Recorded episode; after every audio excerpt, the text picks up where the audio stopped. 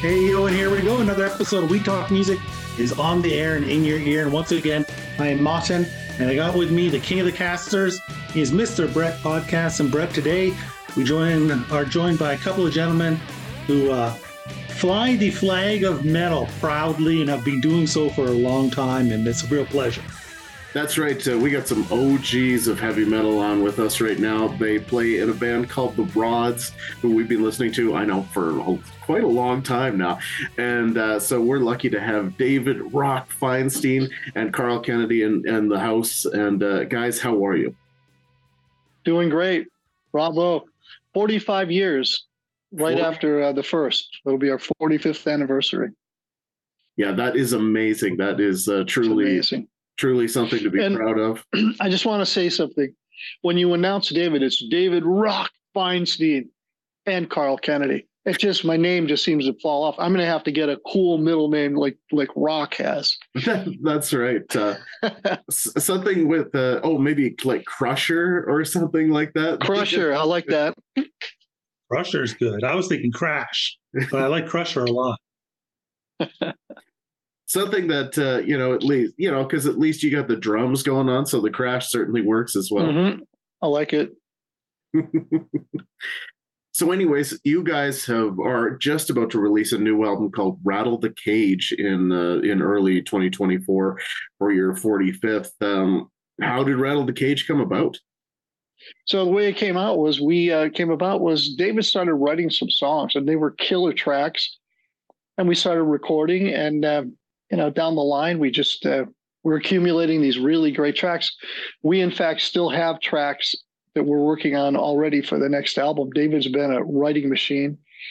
I sent David some lyrics for Rattle the Cage and Shockwave, and he blew them up into this. I think Rattle the Cage is literally one of the best Rod songs that uh, he's written since Crank It Up. So it's just he's been writing great stuff and continues to do so. And I've got my guitar out again, and I'm starting to work on some riffs. And Freddie has riffs as well, and uh, Freddie contributed to this this album as well. So, you know, it's a good. We're really in a good place right now. The addition of Freddie's been very, very uh, crucial to the band moving forward in a very positive way. I'll just uh, for David until he gets it unmuted. I'll just speak for him. Carl is such a great guy. You know, he's so great to work with. He's a phenomenal drummer. You know, he writes great songs. He contributes. He's just like one of the best guys. forty-five years, it's been heaven. All forty-five years working with him. He's never prickly or a bastard. Um, he's just, just a wonderful guy. I've never been upset with him. And uh, so I'm just, you know, speaking for him. That's what he would say if his mic were unmuted. That's how he would describe trying, you, isn't it? That's how he would describe me. Probably more flowery and much kinder. But, um, you, you know, I don't want to. Can you hear me? Oh, there we go. Yeah, there we go. Back. David Rock Feinstein. Um, but is that is this kind of how it usually works then? Uh, you know, Carl, you come up with the, some lyrics and, and uh, you know, David does the music, or does it? Is there, no, is there no, no one way that the Rods write? There is no one way, but, but really, it, since. Like Brotherhood of Metal, I sent him some lyrics for Brotherhood of Metal, and he blew that in, up into a great song. Um, I didn't write any of the music on that song. And no, it's not. David's been writing all the material. As I said, he's been cranking it up, uh, cranking out great songs. I contributed a little bit to Sh- Rattle the Cage, some, some lyrics for that and for Shockwave. But all the music's his, and he continues to be extremely pro- prolific, and more so than ever, because the uh, – it's a much more mature way of writing for him, and it's just it's been great, fantastic. He's he's on a roll, and uh, it's continuing. A lot of material coming, and already have some, like I said, for the next album. So it's a phase yeah. two. This uh, explosion of creativity that you're experiencing, David, what do you attribute that to?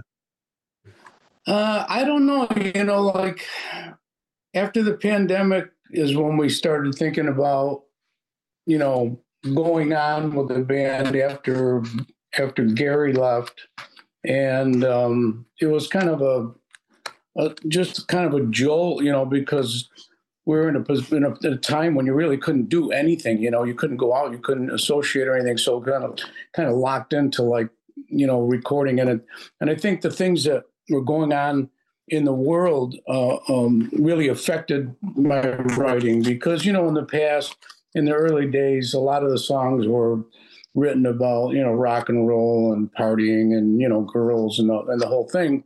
Whereas now, um, you know, the band has matured, you know, and I think the music now, you know, because of this new writing, you know, the new thing that I've gotten into about writing is I want my, I want my songs to, to have some kind of meaning to them. You know, I just don't want to write songs with words that rhyme. Um, you know, I, the fact that, you know, I've really taken into, um, you know, listening to a lot of Ronnie's material, like all through the years, but after he died, you know, there was, there was more to listening to what he was uh, representing and what he was saying in his, in his songs and his lyrics, because, you know, he was saying something, you know, he was sending a message uh, in every song that he wrote. And I just kind of like wanted to carry that, you know, I wanted to do that instead of just writing about, um, about nothing really, you know, I mean, you can, you can put a song together pretty easily if you're not really telling a story or having some kind of meaning to it behind it. So I think they had a lot to do with the fact that, you know, the band has matured now. Um, new bass player Freddie has like been a shot in the arm for us, you know, because he's not only been a fan, he's known about us for a long time. He's a great guy. He's a big asset to the band. He, you know, there's nothing I can say negative about his playing, his, as a person or whatever. You know, he fits perfectly in the band. Him and Carl, you know, lock in together with the bass and drums. And it's just been uh, an inspiration for me to really make something, you know, the band is better. You're, you talk about the maturing of the band. How do you look back on some of the songs, you know, and you're singing about, you know, Hot to Trot and these different things? And are you, uh, you know, are you still proud of those songs, or do you think, no, you know, we always could have been better, or what's kind of your there's, feeling on there, something like that? There's songs for me that I'm in, I'm embarrassed of, really. Um, Same for and me. There, and there's some, and that's some good songs too. You know, there's some good songs. There's some songs that I'm embarrassed about, and then there's some songs that really are just nothing songs. You know, they're just like filler. To me, they're like filler music, you know, for an album. So, you know, I can look back and say, yeah, I'm proud of some of the songs, but I'm also ashamed of some of the songs too. I think, I think it's just when you look at it and you, you know, it's a timeline. So you look at what was happening at the time, and you, in that context, there are songs, there are songs I've written that I think, oh man, why did I write that? But there are also songs that captured that whole early metal spirit that was going on, and and mm-hmm. uh, and to this day still happens. But so I'm proud of those songs. But they are, would I write them today? No, I wouldn't. But I think songs like Too Hot to Stop, they're still great songs. They're great rock and roll songs. So to me, there's nothing to be ashamed of, and no, something no. to be proud of. But there are yeah. songs that I've written where I'm just like lyrically, and also like David said, you know, sometimes musically they're just, they're not as strong as I would have liked them. I would have wanted to craft craft them a little bit uh, with a little more thought and a little more depth. But, you know, looking back on the catalog, I'm not going to diss it. I think there are a lot of songs that the fans love that I think are great rock songs and metal songs.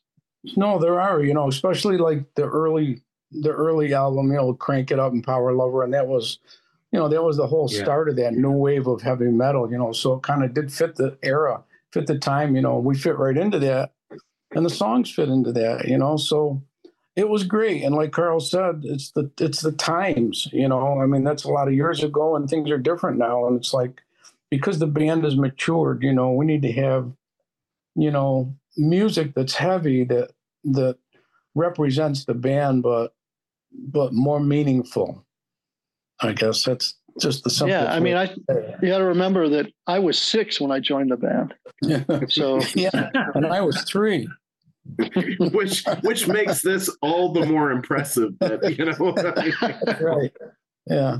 Well, I mean, it's it's one of those things. We hear it all the time with, with bands who say to us, you know, we're trying to top our first album still, you know, and mm-hmm. and because if you have your whole life up to that point to write your first album, and after that you have your, you know, two or three years to write every one after. You know, yeah, and I look at your first album, I think it's a masterpiece. You know, Music Man is like my favorite. That's awesome. And yeah, like say, I love that song music. Too. You know, I, I just think if if it's if it satisfies the fans, it's a good album. If it makes That's them right. happy, it's a good album. That's true. Right. Because what I, you think, what, what what the musician, what we might think, or anybody in the band might think that this is a really a, a lousy song. You know, let's not even do this song. I mean, it turns out to be the favorite song of somebody else. So like we've run into that where we've been, we've played live shows and somebody said, "Oh, can, you know, are you going to play such and such?" And like, you know, we just look at each other and go, "Oh my God, we never thought we'd ever play that song live," you know. And now that song, that song is like this person's favorite song. So mm-hmm. yeah, you, you never know. I mean, um, when you when you look at the when you if you've seen Don, Ronnie's documentary, you can see where he wanted to cut the tape up of I th- what was it, Rainbow in the Dark or something, or or one of those songs, one of the biggest songs. He hated the song. He didn't want it to come out, and they had to actually hold him back from cutting up the tape. And and later on, you know, he would thank them, of course, for not letting him do it. But, you know, you never you never know what someone's going to like or how it's going to how it's going to affect them uh, lyrically, you know, because they may hear something in that in that lyric of that song that relates to their life, you know, and and that's what makes them attracted to that song. Plus, so. I think it's I think when you focus in and judge it like a Like we're saying, you know, there's some songs that maybe we wouldn't have written, or we may have spent more time writing. But I think you have to look at the band's body of work, forty-five years. And I think this new album is, like Rattle the Cage, is really an, a direct connection to the first album. And I think that's the important piece, that the band hasn't sold out. We're doing the same thing we did forty-five years ago. Hopefully, we believe better and more mature, and the writing is improved, but it's the same band. And it's, if you like the first album and then you picked up Rattle the Cage, which is forty-five years later, chances are good you're going to go, wow, these guys are heavier, the material's a little more mature, a little darker, still same band. So, I mean, that's how I view the material, is that it's been a growth, which is what it should be. But I think the yeah. new material is killer. Yeah, I'm... Uh, is it? No, oh, go I'm ahead. sorry. Go ahead, David. No, I, you know, like in, in the past, you know, I've really never been that excited or energetic to, you know, play one of our new albums for someone, you know. I mean, I always liked it and I thought, oh, this is great. This is our new album. But with this album, you know, I'm eager uh, to play it for people. I mean, I'm eager to, to see what their response is, because uh, it's, it's, it really has captured the sound and the energy of the band, along with the maturity of the music and everything like that. So uh, this is really the first album in a long time that I re- I really felt good about. Hey, you know, like, uh, come on, listen to this. You know, my my cousin was in the other day from for from California. You know, he's a musician and everything, and I played like three songs for him, and he he loved it. You know, and I was proud to play that for him. You know, so it's been a while since I've been proud to play one of our new albums for somebody. This, this album one, has. Oh, sorry, go ahead. This album is, you know, is something, to me, is something special. It really is something special about it. I think for us all the all the years, like we've had a really great album like Wild Dogs, but we had a shitty engineer and mix. And so we had great songs, and yet it didn't really project the band. It's not exactly what the band sounded like. With this, a lot of elements came into play, and it seemed like... Uh, It was just came to fruition that we had Chris Collier doing the mix, who's phenomenal, who understands the band as well, and is also a top, top mix engineer. Um, Freddie joining the band. Freddie joining the band not just for, excuse me, what he brings to it creatively, but he and I became a really powerful rhythm section. And his, his the whole vibe of what he brought to the band elevated the band. So it's a lot of elements that came into play. And David's songwriting and a different approach to it, and it all came together, and hence Rattle the Cage. And, and it's just uh, fortunate for us that they all all these elements came into play for this album, and that's why we're proud of it. Well, and there's no question. I mean, like when you talk about even just the start of the album, Now and Forever, and then Wolves at the Door, To Cry Out Loud. I mean, those are some, those are three like great songs right off the bat. And then we get to Rattle the Cage, which is, you know, like you say, just an awesome, an awesome single. So, I mean, you know, it, it's definitely a strong, strong album for you guys. So I think it's great. Well, thank you. Well, thank you. We appreciate that.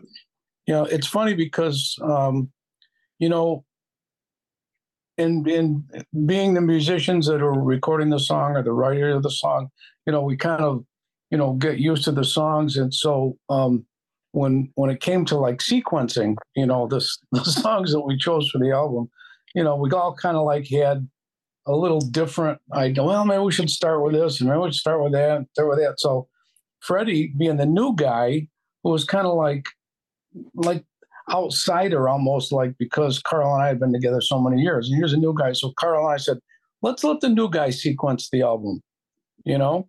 And Freddie was the one that sequenced this album. And we went along with it. We didn't, we didn't balk at any of the, you didn't question any of the selections that he made.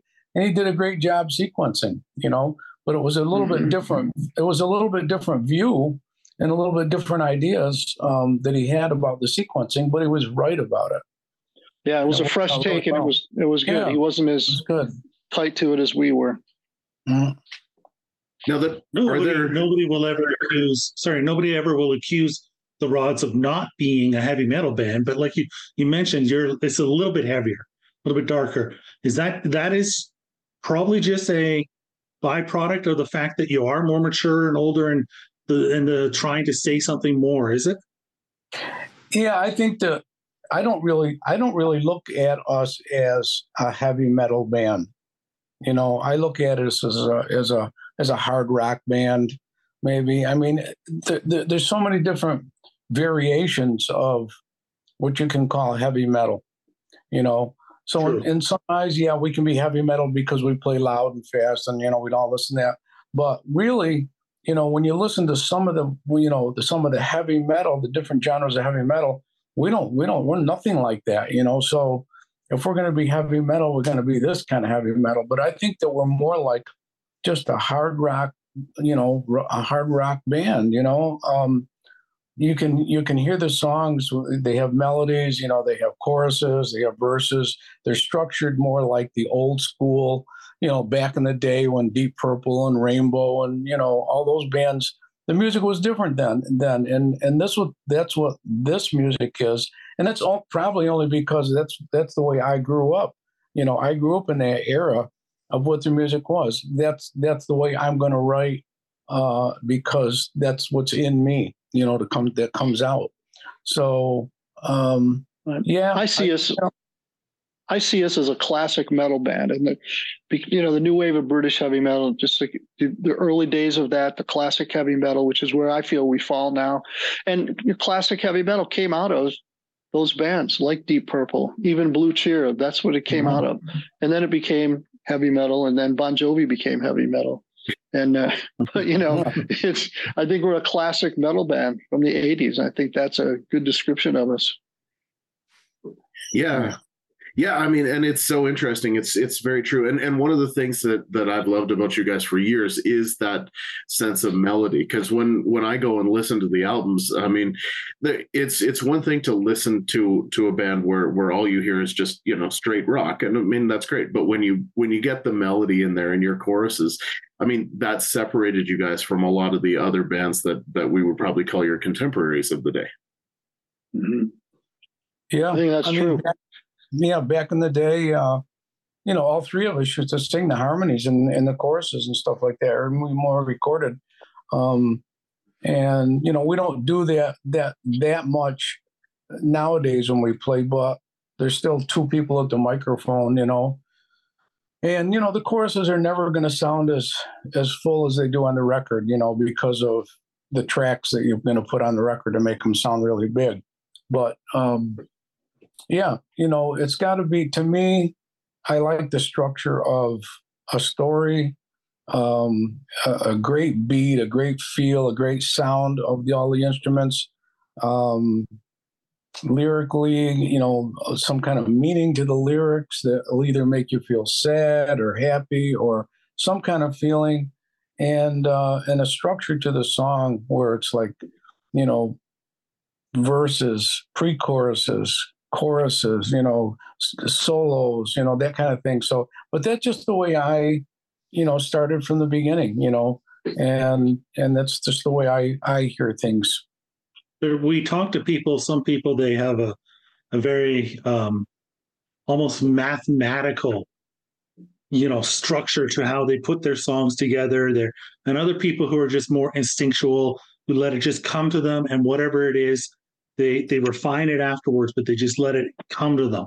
Which way would you kind of describe yourselves?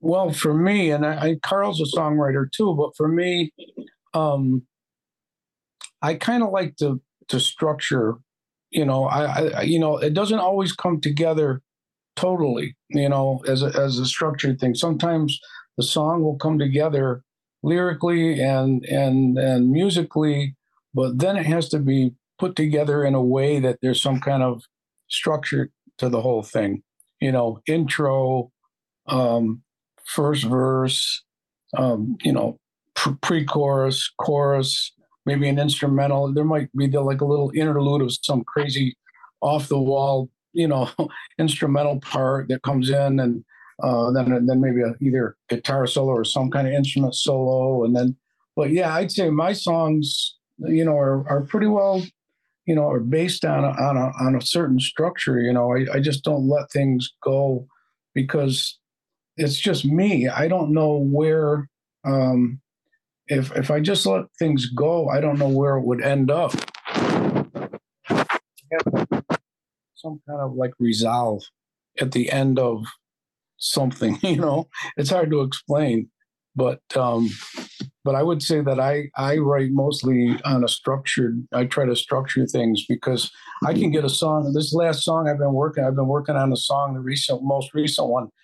And, um, and I haven't put it down on anything except for my phone right now. So I'm hoping to get to the studio, but, um, I had the song pretty much completed, but it, it took me a while to actually put it together in a, in a way that it kind of made sense with, with, it, so with some kind of structure to it. So, uh, yeah, for me, it's structured. And for me, I don't, I used to try to write. Sorry, go ahead. Oh, go ahead. Go ahead. No, no, please go ahead. For me, when I'm, when I'm writing songs, I don't, I have an idea, an outline, but a lot of times I, I used to write it like, oh, we need a song that is for the middle of the set, or a song for an ending, or we need a song for the beginning of the set. And I would kind of write thinking, okay, this is what we need, the kind of energy we need for that. And anymore, and I, I don't do that. I write, I let it go where it goes. And then if it works, it works. And if it doesn't, that that's fine. But I don't try to, to rein it in, and, uh, you know, I just let it go. And, and of course you structure it, but I don't try to set out with any rules. I just sort of let it go. And so that's how I approach it. And sometimes lyrics first. Mm-hmm. What's the, what's the first song you wrote for, you know, the new album? Is it January twelfth that Rattle the Cage is dropping? nineteenth. I know there's a, the date, the twelfth is out there, but it's the nineteenth. I don't know where the the twelfth came. According to Massacre, it's January twelfth. What's the first song you wrote for the album? I think, um, you know, it's been a while, but I think the first couple of songs when Carl sent me over a title, um, the title of um, uh, Rattle the Cage, which, oh, it's a great title, you know. And and he, sent, and he sent some lyric ideas and all this stuff back. And I said, okay, I think this is going to be pretty easy, you know, to put together. So I have to try to find like, um, you know, how am I going to, how am I going to use like Rattle the Cage as the main, you know, feature in this song, because it's the title, and putting it together. So that, that one was pretty, pretty easy. And that was one, I think that was one of the first ones. Now Shockwave, Carl did the same thing. And, And he sent me this uh, title, Shockwave, with some, you know, lyrical. And I was thinking, oh my God, how am I going to write a song about Shockwave? You know, to me, it was like, it was very difficult because I couldn't, I, I didn't know where to go with it, you know? Um, I, I didn't know what, what, um, what kind of lyrics, you know, what kind of, you know, thing. It was really a stump for, stumper for me, you know? I mean, managed to pull it off. I think the song came out pretty good, but, um, it's it's a different song. It's got a great title, you know, and it actually came out pretty good. Um, and I think it was a kind of a workout for Carl to play the drum part. You know, no, it's a but, cool, it's a cool track. It's, you know, it's a rocker. Yeah. That's all. It's a barn yeah, burner. Yeah, I mean, uh, you're not gonna you're not gonna get inspired by him. You know, you're not gonna start crying or laughing or anything. You know, there's not gonna be any inspiration there. But it's just a rocker. You know, it's good. But I think those two are the first two were the first two songs, unless I had a couple other songs that I can't really remember right now um, that I had written from before. But those two are definitely the early ones. Well, it's interesting, Carl, because, I mean, of course, I see you playing around with your drumsticks there, and you talk about uh, talking about it being a barn burner. And uh, and so, like, when it comes down to playing the drums on these tracks, I mean, that's one thing about the drums is that they're so very much in the mix and they sound awesome. Like, how important is it to you to kind of bring the drums to the forefront? Um, well, I mean, you know, I have this plaque I had Eric Philippe make for me, which says... to the band members, if you think I'm going to play a fill, if I if I play a fill, you should stop playing. And also, if you think I'm going to play a fill, you should stop playing. So I think that kind of sums up my attitude toward where my drums should be in the mix. But uh, no, I you know, as the years have gone by, I've always tried to play because I think as a producer and as a songwriter, you're thinking about the song. So just like David, when he writes, he writes drum parts. He writes holes for me, places for the drums. You know, him being a drummer when he started, he definitely brings that to his songwriting. But but for me, I more and more and have tried from the beginning, I want my fills to be memorable fills. You know, I remember learning to play drums and Ringo would play an opening fill that was very simple, but very memorable and perfect for the song. That's what I try to bring to it, something that is a hook to the material. So, of course, I want my drums to be heard, but but I also want my parts to be memorable and add to the musicality of the song, which most of the time yeah. I fail at. Yeah, but I try. It's fun. it, it's it's funny um, that we're talking about this drum fills because I I, I I plan on mentioning this to Carl when I see him next time.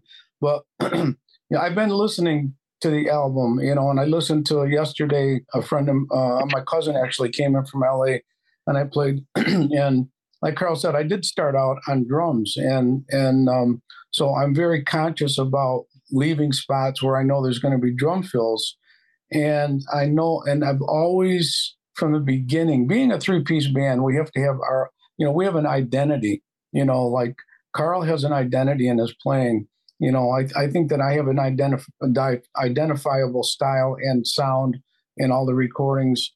So when I listen to these recordings now uh, again and again, because once once they're recorded and, you know, we, they set them aside to go get mixes, and, you know, I don't want to hear them anymore until, you know, we listen into the mixes. But I listen to these songs and the, where Carl has drum, done drum fills, you know, and it's like, those aren't the fills I would have played. First of all, I couldn't play them.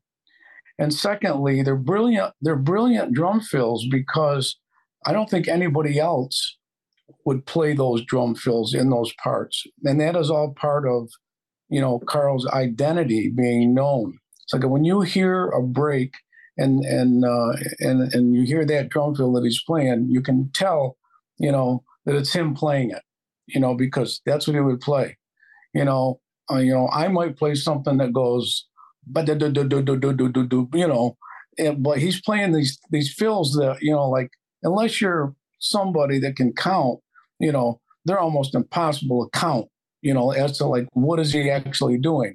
So it, it is really impressive, you know, and it is great to have that because it's different and um, you know, it's identifiable and that shows off his style of playing, which is important.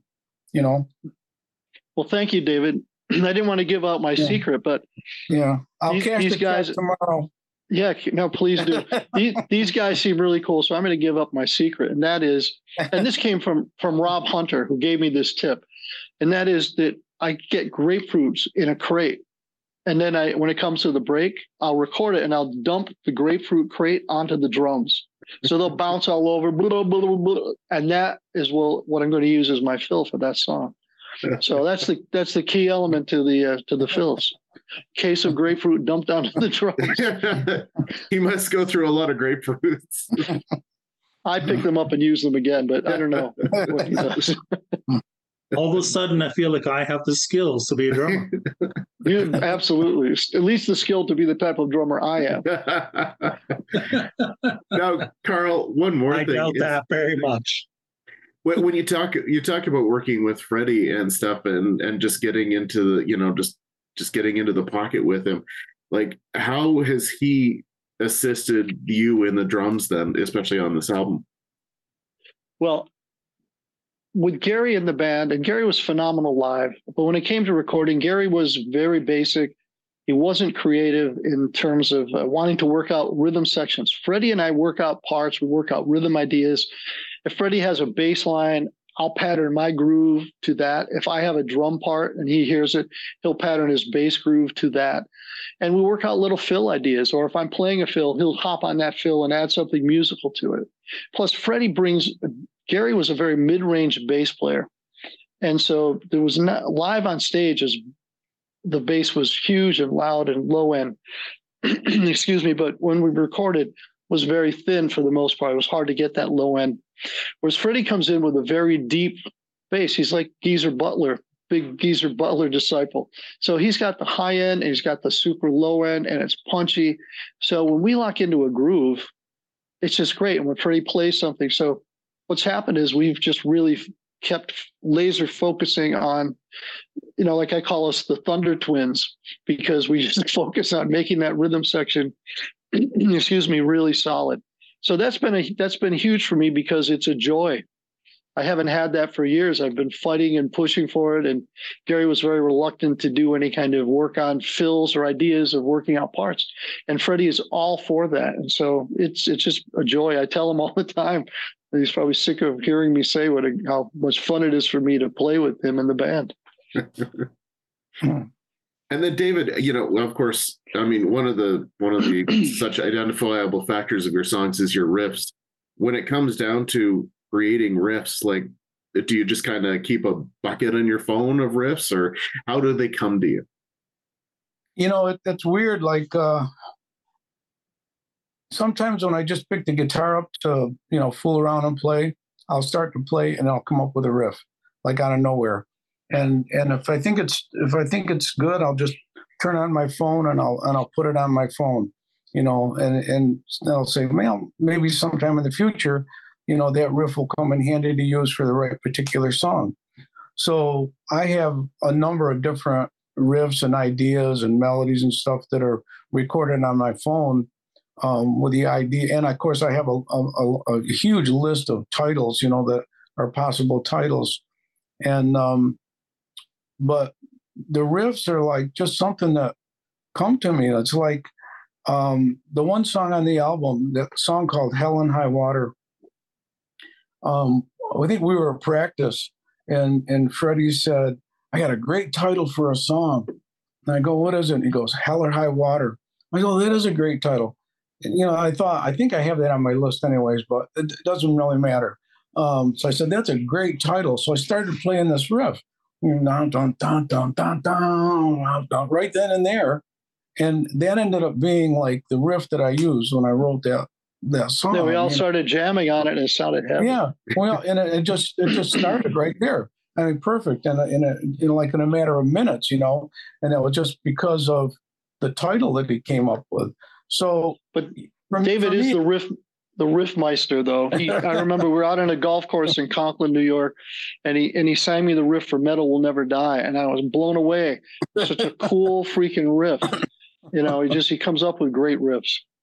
Well, thanks. But it's it's easy for me to do that, and it's I, I don't know if it's because I'm um I'm not a real schooled, real educated on the guitar player, you know.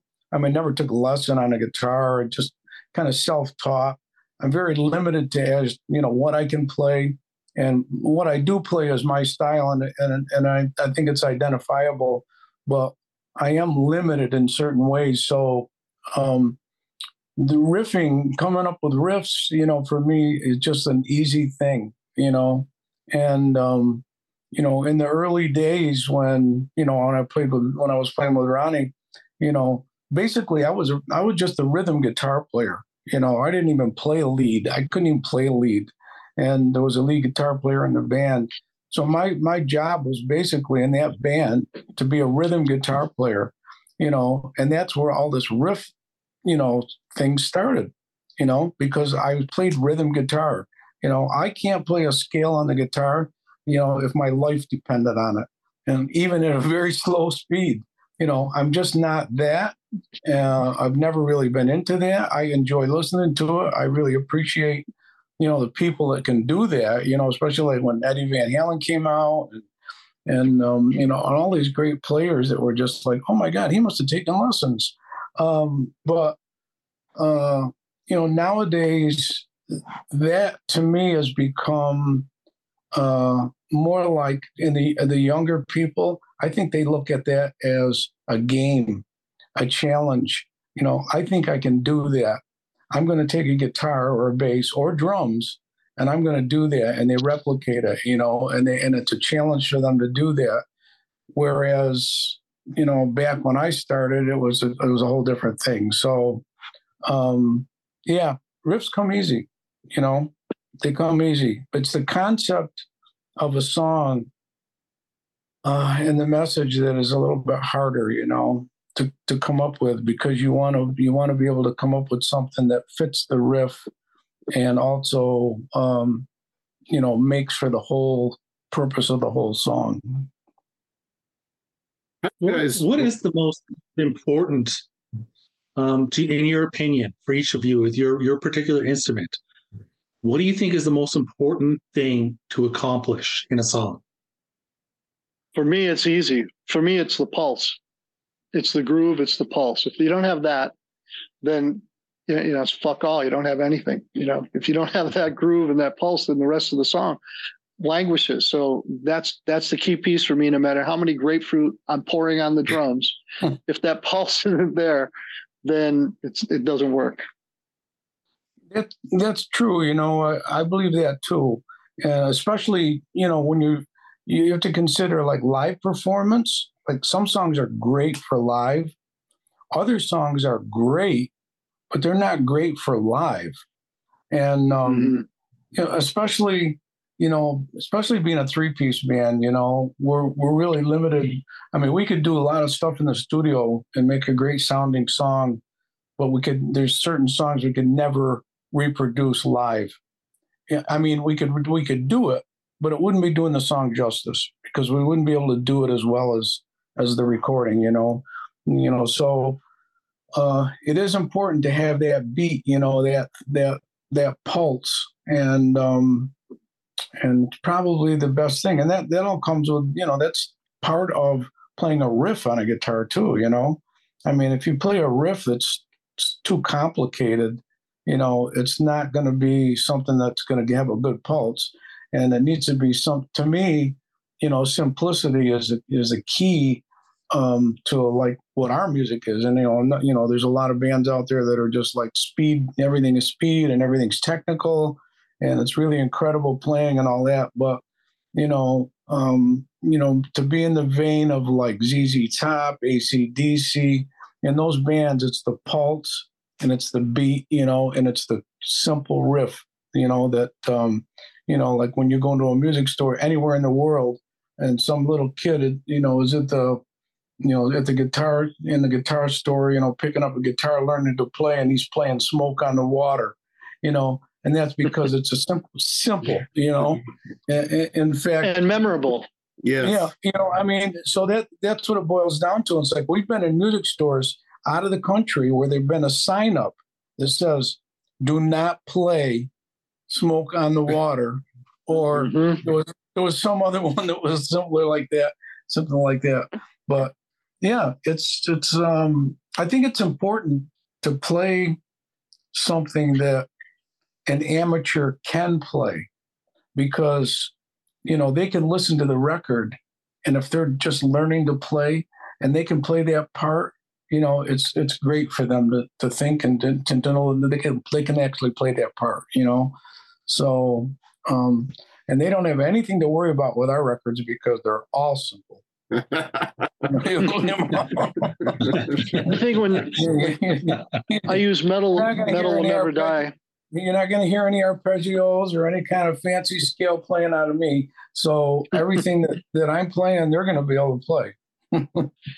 Well, I was saying metal will never die before as an example. When when he plays that riff, the only thing you can do is lock into a really solid pulse groove. Otherwise, you destroy the riff. So that's how I approach it from this drum standpoint. But I think that's why David and I have been together forty-five years. That and the fact that I'm an amazingly wonderful, easy to get along with person. Um, and those are those are probably his. I'm saying them, but they're probably what he would have said. But no, yeah. I think it's because musically we're really compatible. And uh, if I write something, he works really hard to execute my idea. And the same goes for me. I work really hard to execute and listen and understand what he's doing and try not to destroy it with too many grapefruit. You know, uh, I can say I, I, I've known Brett actually forty-two years, and uh, it's wow. been a challenge. A good total dick. Yeah, I, I just yeah. I, the problem is is that I use the grapefruit to throw at him instead. But they're good weapons for they're sure. Weapons. You know, when I produce when I produce Headbagger, you know, I did everything on that album. I had guests come in, friends playing the album, but I realized that I was the biggest prick I'd ever worked with.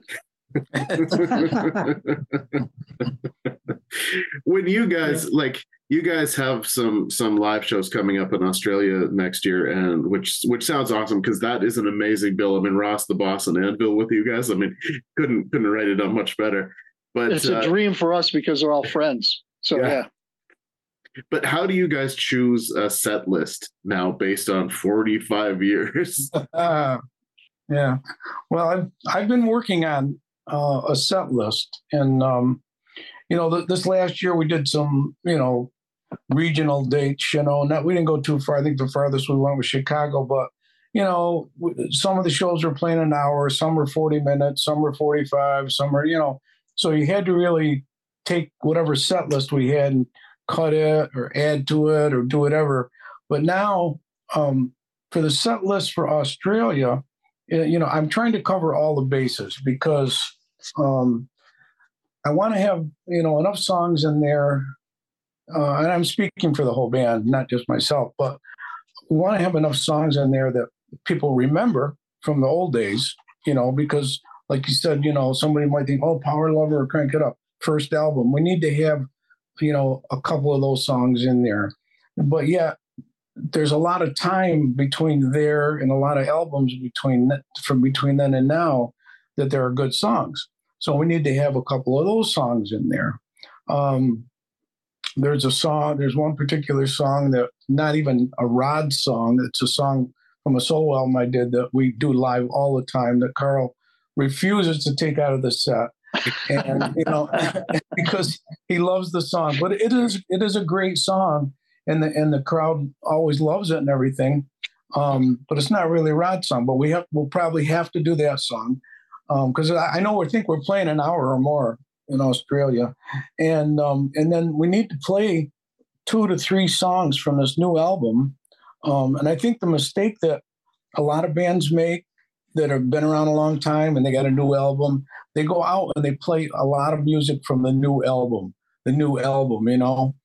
That's not, I don't think, what the crowd wants to hear. They, they're coming to see you because they've known you, you know, for the last twenty or thirty years. And they want to hear their favorite song that you recorded on an album thirty years ago.